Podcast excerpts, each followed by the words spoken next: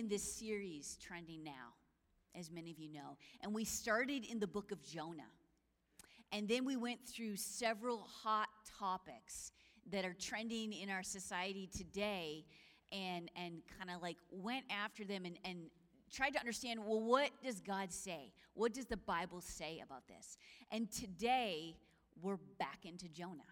All right. So we're going to end the, the series with the next two chapters, chapter three and chapter four. Chapter three is today. Chapter three of Jonah starts the exact same way as chapter one. It's very interesting. It's the identical statement, except it's after that three day weekend Jonah had in the belly of the fish. You know that. Let's watch this recap video just in case you guys are forgetting a little bit. Um, let's just watch this video so we, we know where we're at.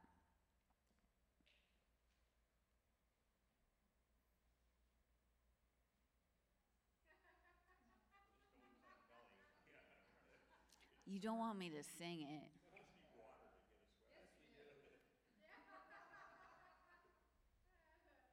I feel like they're working on it. I can see the little movement up there.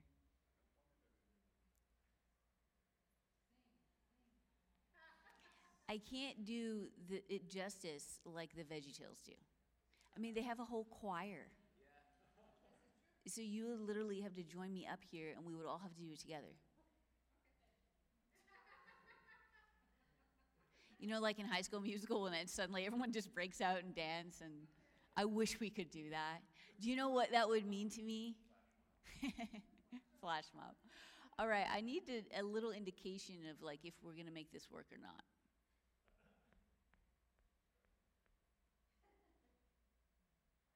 I have like no indication. I can't even see up there. Is this bothering you that we're waiting? I think it's because I like this video so much that I just really want it to work. So, in light of that, I'm allowing a sense of awkwardness to happen in this setting. So, wait, I'm receiving a text message. The PowerPoint won't load. Oh no, it has to load. There's a picture on there. I have you see. Okay, if anyone can help um, Mr. Britos in the sound booth and go and assist him, then they're going to work on that while I'm going to keep going, and maybe we'll show the video in a little bit.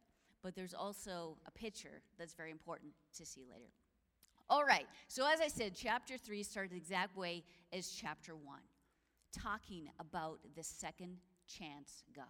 Jonah chapter 3 verse 1 says, Next, God spoke to Jonah a second time. And he said, Up on your feet and on your way to the big city of Nineveh. Preach to them. They're in a bad way, and I can't ignore it any longer. This time, Jonah started straight for Nineveh. That was the difference. Obeying God's orders to the letter. So, back two chapters ago, it looked like this. But Jonah got up and went the other direction to Tarshish, running away from God. But this time, Jonah started straight for Nineveh. The word of God came again the second time. See, this was a grace word. This word of grace was on him the first time, but he didn't take a hold of it. So, this was a word of grace put on him and presented before him. On him, okay, I can do this. It's my second chance. Before him, so he could complete the task at hand. On your way, Jonah. Some translations say go. Go. This go literally meant go urgently. Go, go, go. Have you ever been at a, your kids' or maybe grandkids' soccer game or some kind of sports team and they suddenly get the ball? Like they haven't had the ball the whole time and, and you're like, go, go, go. It's like that. Or it's like watching Craig uh, watch his team play hockey and they finally get the puck and he's like, go. This was go time because there's go and then there's go. Jonah goes. He's been through some stuff. We know he's made mistakes, but this time it's different because he's going. You know, it's never a good idea to not listen to God. Right? We cannot listen to the advice of a friend. You know, we could be like, Meh. we could not listen to the advice of our doctor to eat more fruits and vegetables, exercise 30 minutes a day, eh, or wear sunscreen, things like that. We can be like, well, I don't know, I think I'm good. But do not listen to God when He's asking you to do something. It's not going to work. You'll be unhappy. You'll be unfulfilled. You'll you'll try to be okay, but there's like no long-term benefit plan here. You know, eventually you'll regret it and more than likely, it's going to come back around again and you'll have to do it anyway. I don't quite understand why anyone would say no to God. Just personally, I don't understand that. Like, I don't have a comprehension to that. I understand the struggle sometimes and the sacrifice, but there comes a point when we've made, we've placed so much trust in Him that it doesn't really matter what He says. Because really, it's trust. That would be the thing that would limit us from saying yes to God. From that, that would be the thing that would hold us back. It's do I trust him? And do I want to be in control or am I willing to relinquish my control? So it's about trust and control. You're like, oh, you make it sound so easy. Listen, unless, unless you don't trust him or want to give him control, it is easy. It only becomes hard when you're holding on to those things. This time Jonah went. See, there's a this time and there's a that time. You know what I'm saying? We have these. Remember that time? Remember that time we ate ice cream sundaes for breakfast? Oh, we thought it was such a good idea. It was so bad. I mean, just I was very little. He thought it was great. And we were like, uh, that you know wasn't such a hot idea. Remember that time we stayed up maybe with a friend all night talking? Remember that time we stole the car? Was that just me?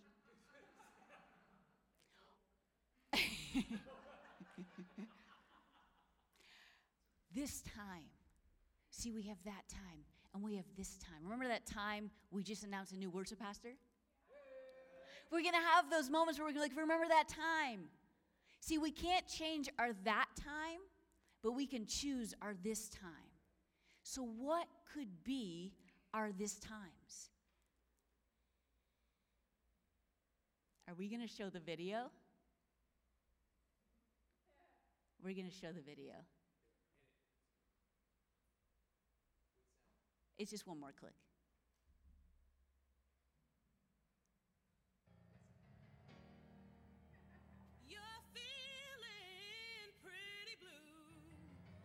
Worth it. You didn't do what God requested. Oh, yeah, I'd be moving too. If I was gonna be digested, this ain't a pretty picture, no.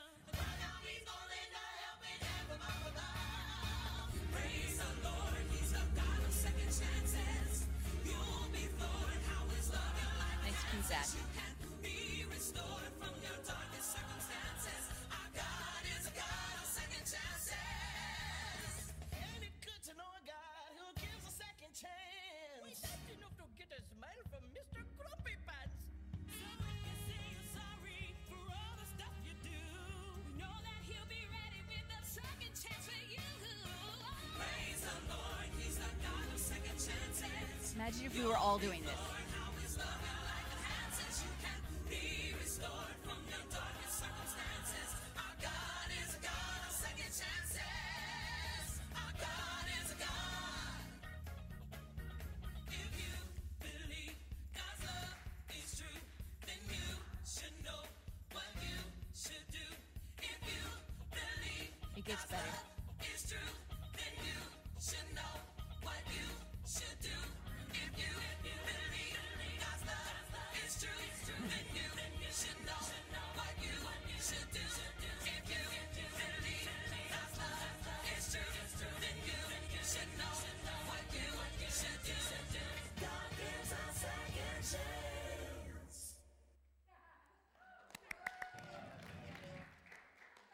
This is our second chance, God.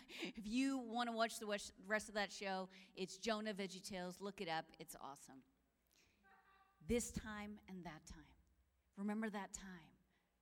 See, I wonder sometimes if that time memories haunt you, taunt you, keep you up at night cause maybe a rift in the friendship of that time we did that and it didn't cause a stunt in your growth with the lord regrets of a missed opportunity or when, when josiah was little i'm sure i shared this before we, he, when guests would come over to our home and then they would be leaving he would he was three years old and we'd be like josiah say goodbye. You know how sometimes toddlers they just don't want to say goodbye. They're just like busy playing with the toys. And we'd be like you're gonna miss your opportunity. And then he really caught on to that for some reason. Maybe scarred him a little. I'm not sure. But then forever, like, I swear it was like years. He would cry if he didn't say goodbye, and he'd be like, I missed my opportunity. Yeah. Missed opportunities that keep us up at night, that we think about, I should have. That, how many times have we missed our this time? Because we failed to see what God was doing in the moment. See, we can be trapped by our past and we can be confused by our emotions. We can, we can be driven by our convictions that aren't biblical convictions, and we can be misled by our feelings. But the second chance God is looking for this time, Jonah's. This time, Jonah went. See, Jonah didn't feel good about the Ninevites, and rightly so. I don't know if you guys remember, but they were terrible people. They skinned people alive, they buried people alive in the city walls.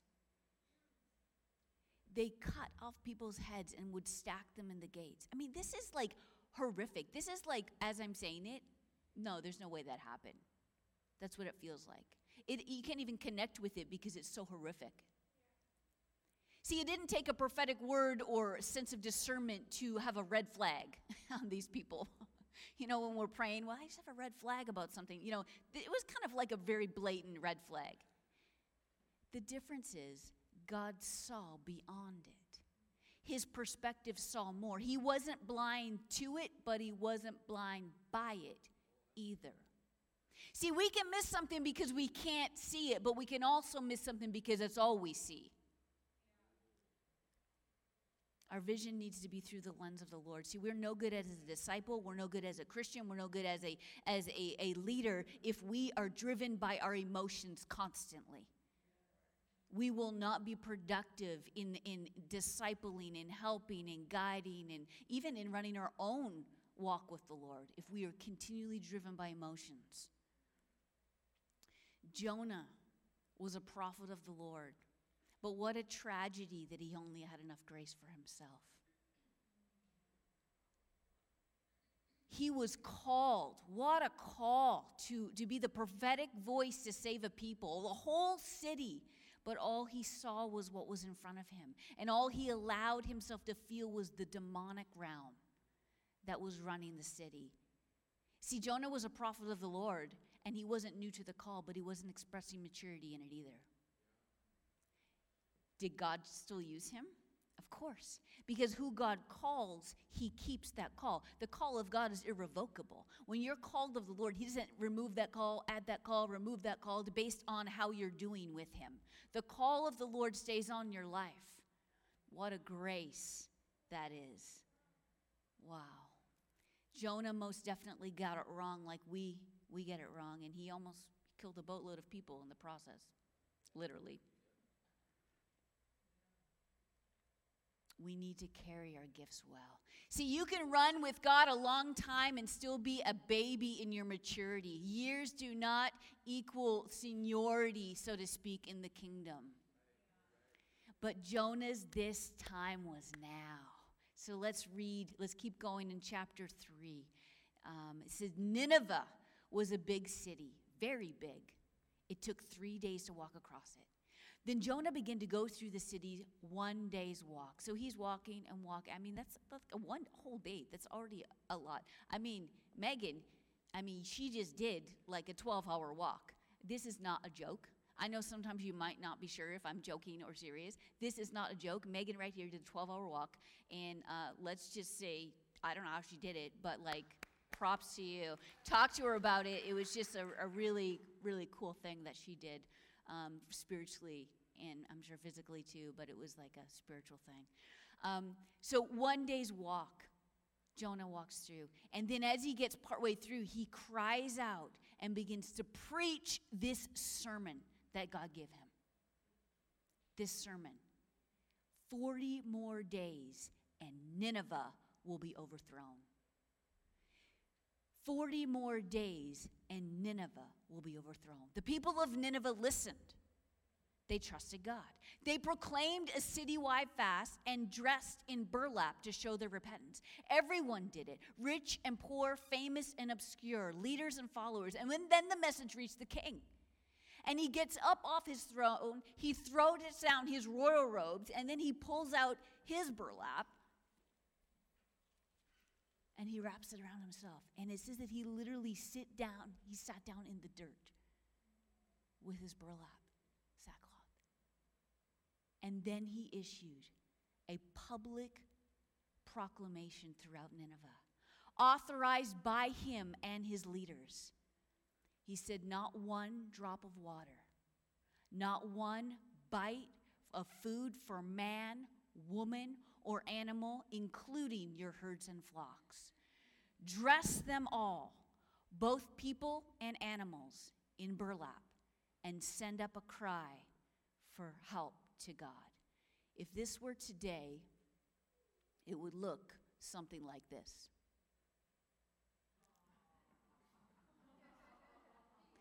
That's Peaches.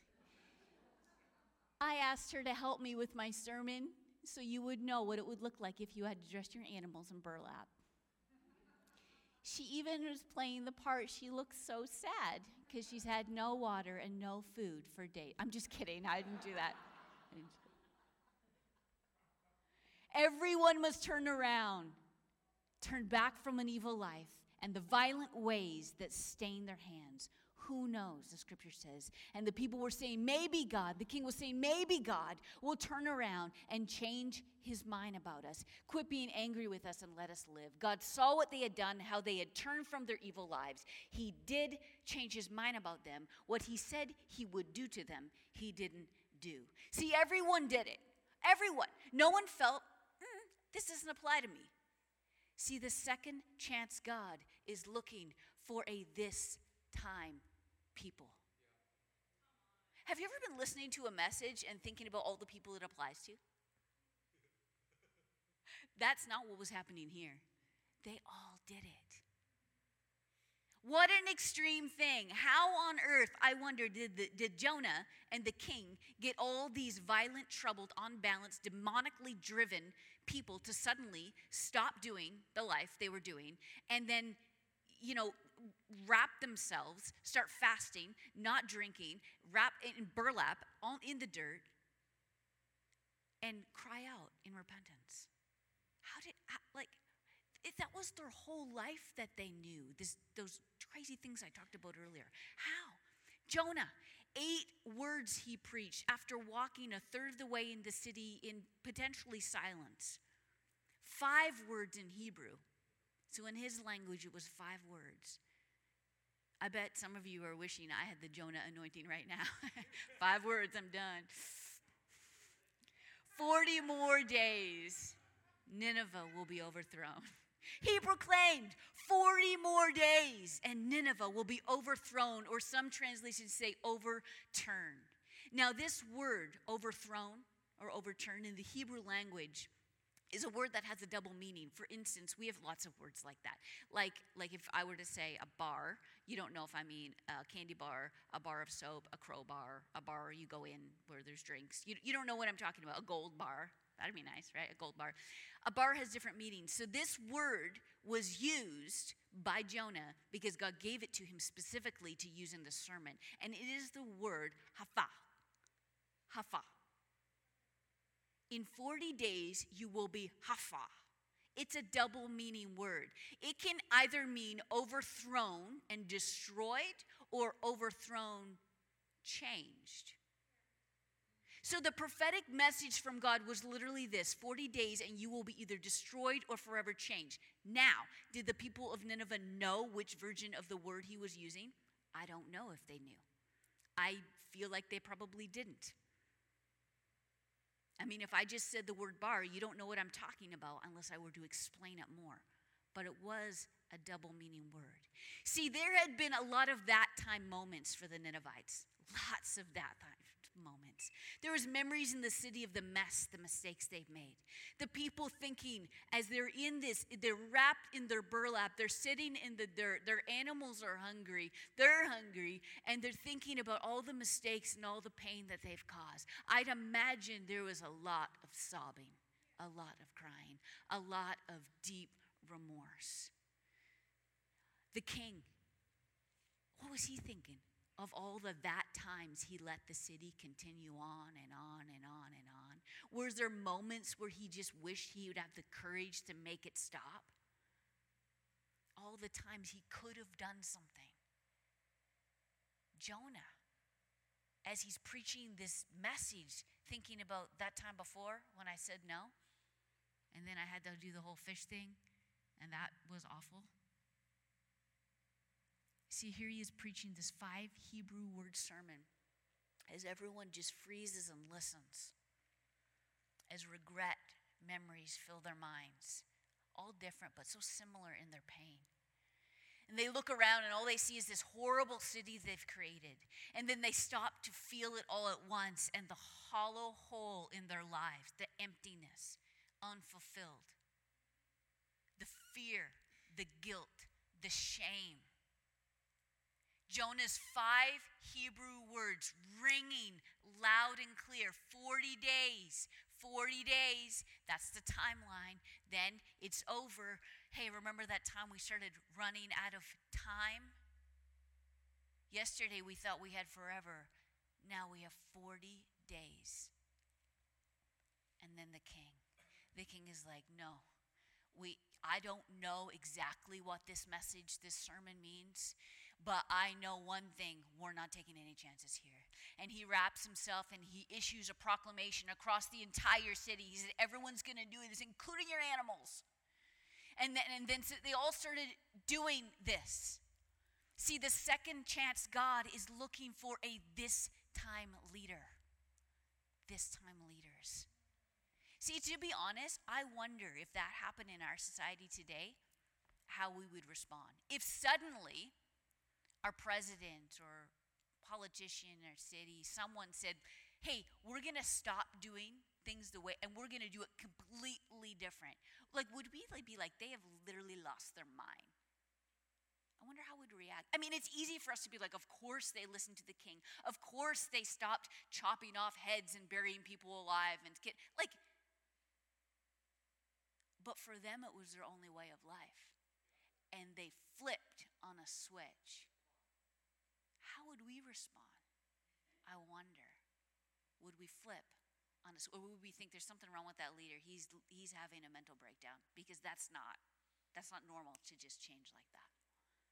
But the second chance, God is looking for this time leaders. You're that leader to stand up in a situation that's been gone wrong a long time and to say, This is now the. Everyone must turn around. He said, Turn back from the evil life and violent ways that stain your hands. Who knows? Maybe God will turn around and change his mind. Maybe God will change his mind. Maybe God will change his mind. Does that sound weird to anyone else? Maybe God will change his mind. Does God change his mind? There are a couple places in Scripture where it talks about God repenting or changing his mind in Exodus 32, it says, So the Lord changed his mind about the harm he said he would do. In Amos 7:13 it says the Lord changed his mind about this. And here in Jonah the king wonders if God will change his mind. However, in in Numbers chapter 23 verse 19 it says God is not a man that he should lie, nor the son of man that he should repent. As he has said, will he not do it? And as he has spoken, will he not make good? So, does God change his mind? Because it apparent contradictions. However, the Bible has no contradictions. So, does God do things that he has to change his mind or have to repent of? And how are we supposed to understand that in light of this contradiction? Apparent. If the Bible is the inerrant, God breathed scripture that we can stand upon in every situation, what do we do with this? If God is perfect, what do we do with this statement? See, the doctrine of God is the most important doctrine for us to understand in Christianity. We must know who God is, what his character is, and what he has done and will do. This sets up our whole understanding of other crucial doctrines like the Trinity, Father, Son, Holy Spirit, like our mistakes, our sin, or like our salvation, how we're made right with him again, the doctrine of God. So, how we view this rightly is so important. So, does the omniscient, does the immutable God change his mind. When reading the Bible, and I know this is like like we, we were in the story, now we're gonna get a little bit of teaching, but I just really want you to have a good foundation here before we so that you understand this. When we read in the Bible, we have to have proper hermeneutics. Hermeneutics is the interpretation of Scripture. We can't read a verse and say, Well, what does this mean to you? without first knowing what the author intended it to mean and who they were talking to. So, our belief system must be on the entirety of Scripture, not just a one off verse. So, Scripture will interpret Scripture. Okay? There's no contradictions in the Bible. We know that because God is all knowing and He is unchanging character. So, here's a few things when interpreting the Bible, you must know the context of the passage, the literary form of the passage, what it was written in, who the author is addressing, the basics of historical context, and then you always interpret the more difficult passage of Scripture in light of the clearer. And historical narratives passages should be interpreted by didactic, which is instructional or teaching passages. You're like, wow, I just read the Bible. this seems hard. A lot of this will happen kind of naturally as you're reading it okay? Especially if you read the chapters before, the chapters, you're getting yourself a picture, okay? So it's not actually that complicated, it's just important to be aware of. So when we read, for instance, if we were going to read the historical narrative of Joshua and the Battle of Jericho, we're going to read that so much differently than if we're reading poetry in Song of Solomon. Right? Do you understand now the difference? So we read about God being our fortress. We know that based on proper hermeneutics, it's not saying that God is literally a castle fortress, right? Because it's poetry, it's a picture to help us understand. It's poetry, not history. He's not a historical castle. that's so, so that, that's why I'm saying that some of these things just come a little natural. Literary form is a concept that helps us. It could be a parable, a poem, a narrative, prophecy. And we, we have to ask is this verse that I'm reading literal, figurative, or even anthropomorphic language. You're like, whoa, these words today. Anthropomorphic language. Well, what is anthropomorphic language? That is when God describes himself in human like descriptions. So we know, because John 4 24 says that God is spirit. We know that. So when in the Bible it says that God stretched out his hand, we know, or, or like we're in the shadow of his wing, we know that it's not a literal human hand or a literal wing. He's describing it in that way to give us a grasp of the concept. It's using anthropomorphic language, describing God in human like descriptions. It's a means to help us relate and understand what he's saying to a small degree because we can't fully understand God. We never will, and we just have to be okay with that. So, in light of all this, did God change his mind? Does our all perfect, all knowing, unchanging God change? The Ninevites said they believed God. They said, Who knows, maybe God will change his mind.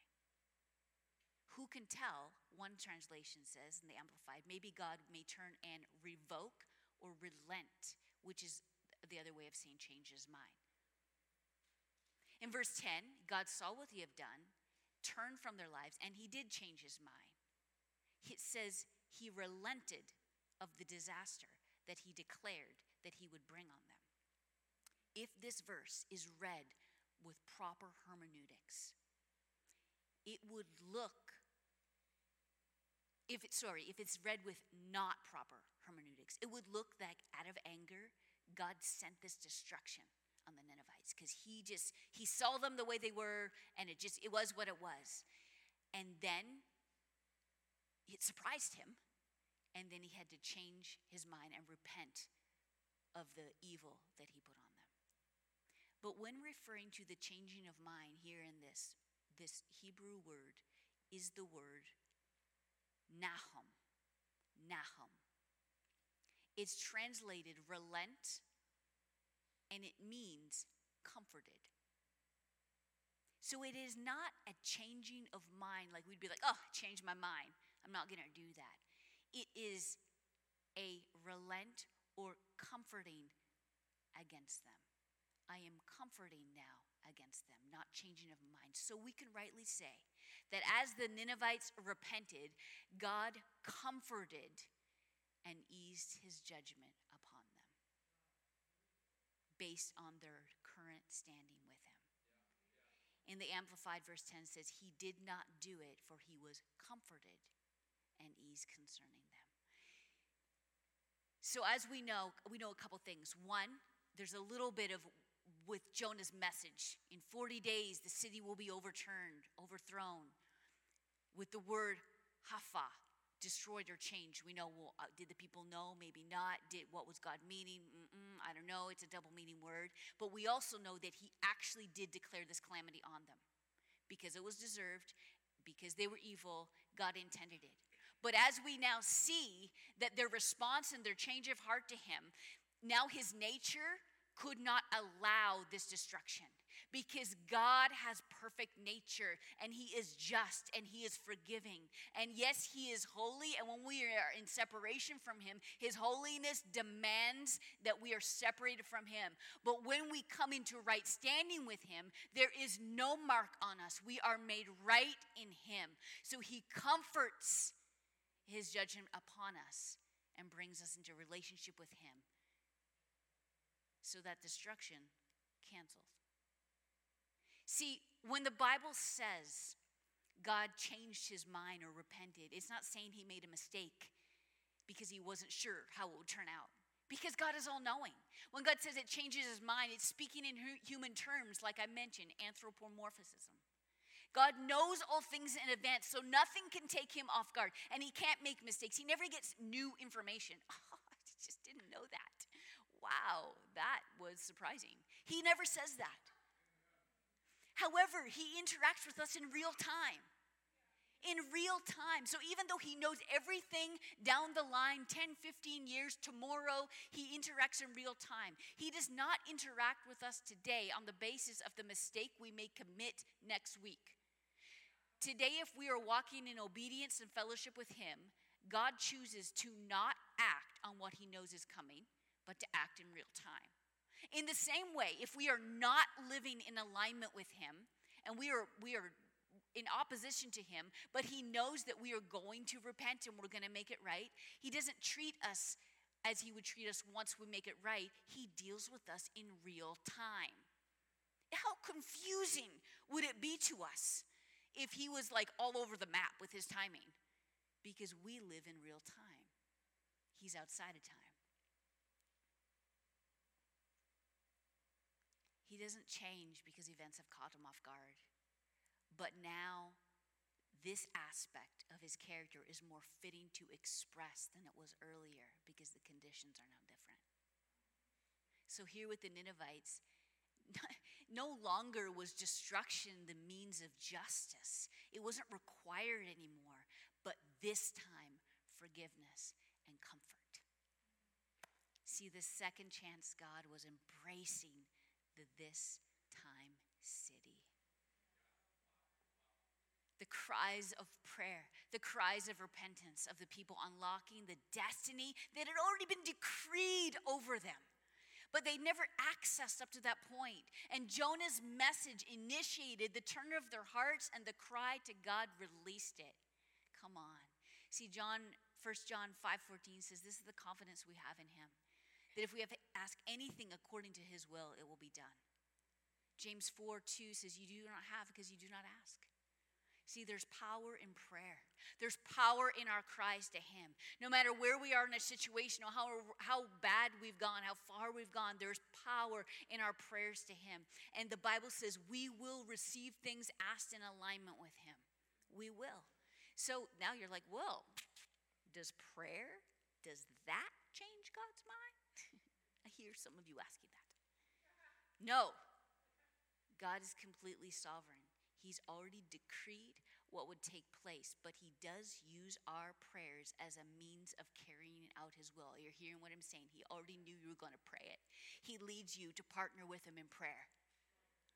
There's power in our prayers. It's not fate. It's not, well, whatever will be. What, no, no, no, no, no. There is a drawing into his presence. There is a cry that goes out in prayer. He is moved by our prayers. It does change our outcomes. It doesn't change his mind, but it does move his hand.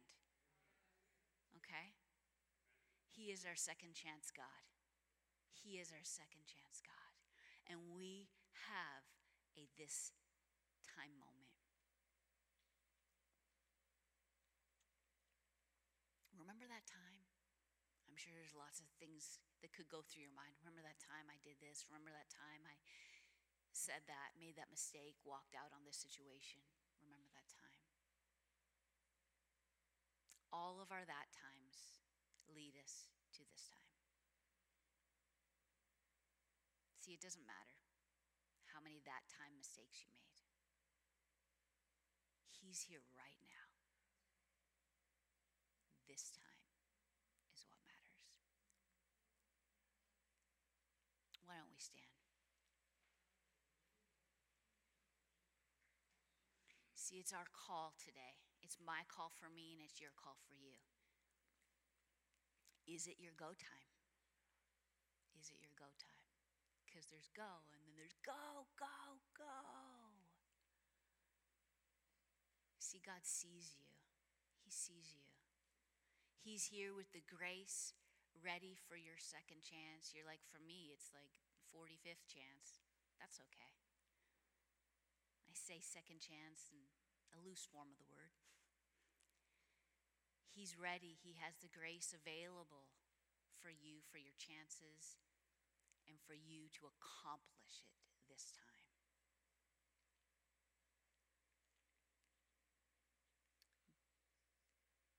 why don't we just bow our heads and just uh, close our eyes for a moment? If you're here this morning and you don't currently have a relationship with Jesus, or you had one at one point, but you just feel like I don't know anymore. I've made a lot of mistakes and I just I just want to make it right. I just want to know this time. I just want to know. And you're ready in this moment to make that commitment to him. I just want you to just slip up your hand so I can pray pray for you if you're here today. Thank you.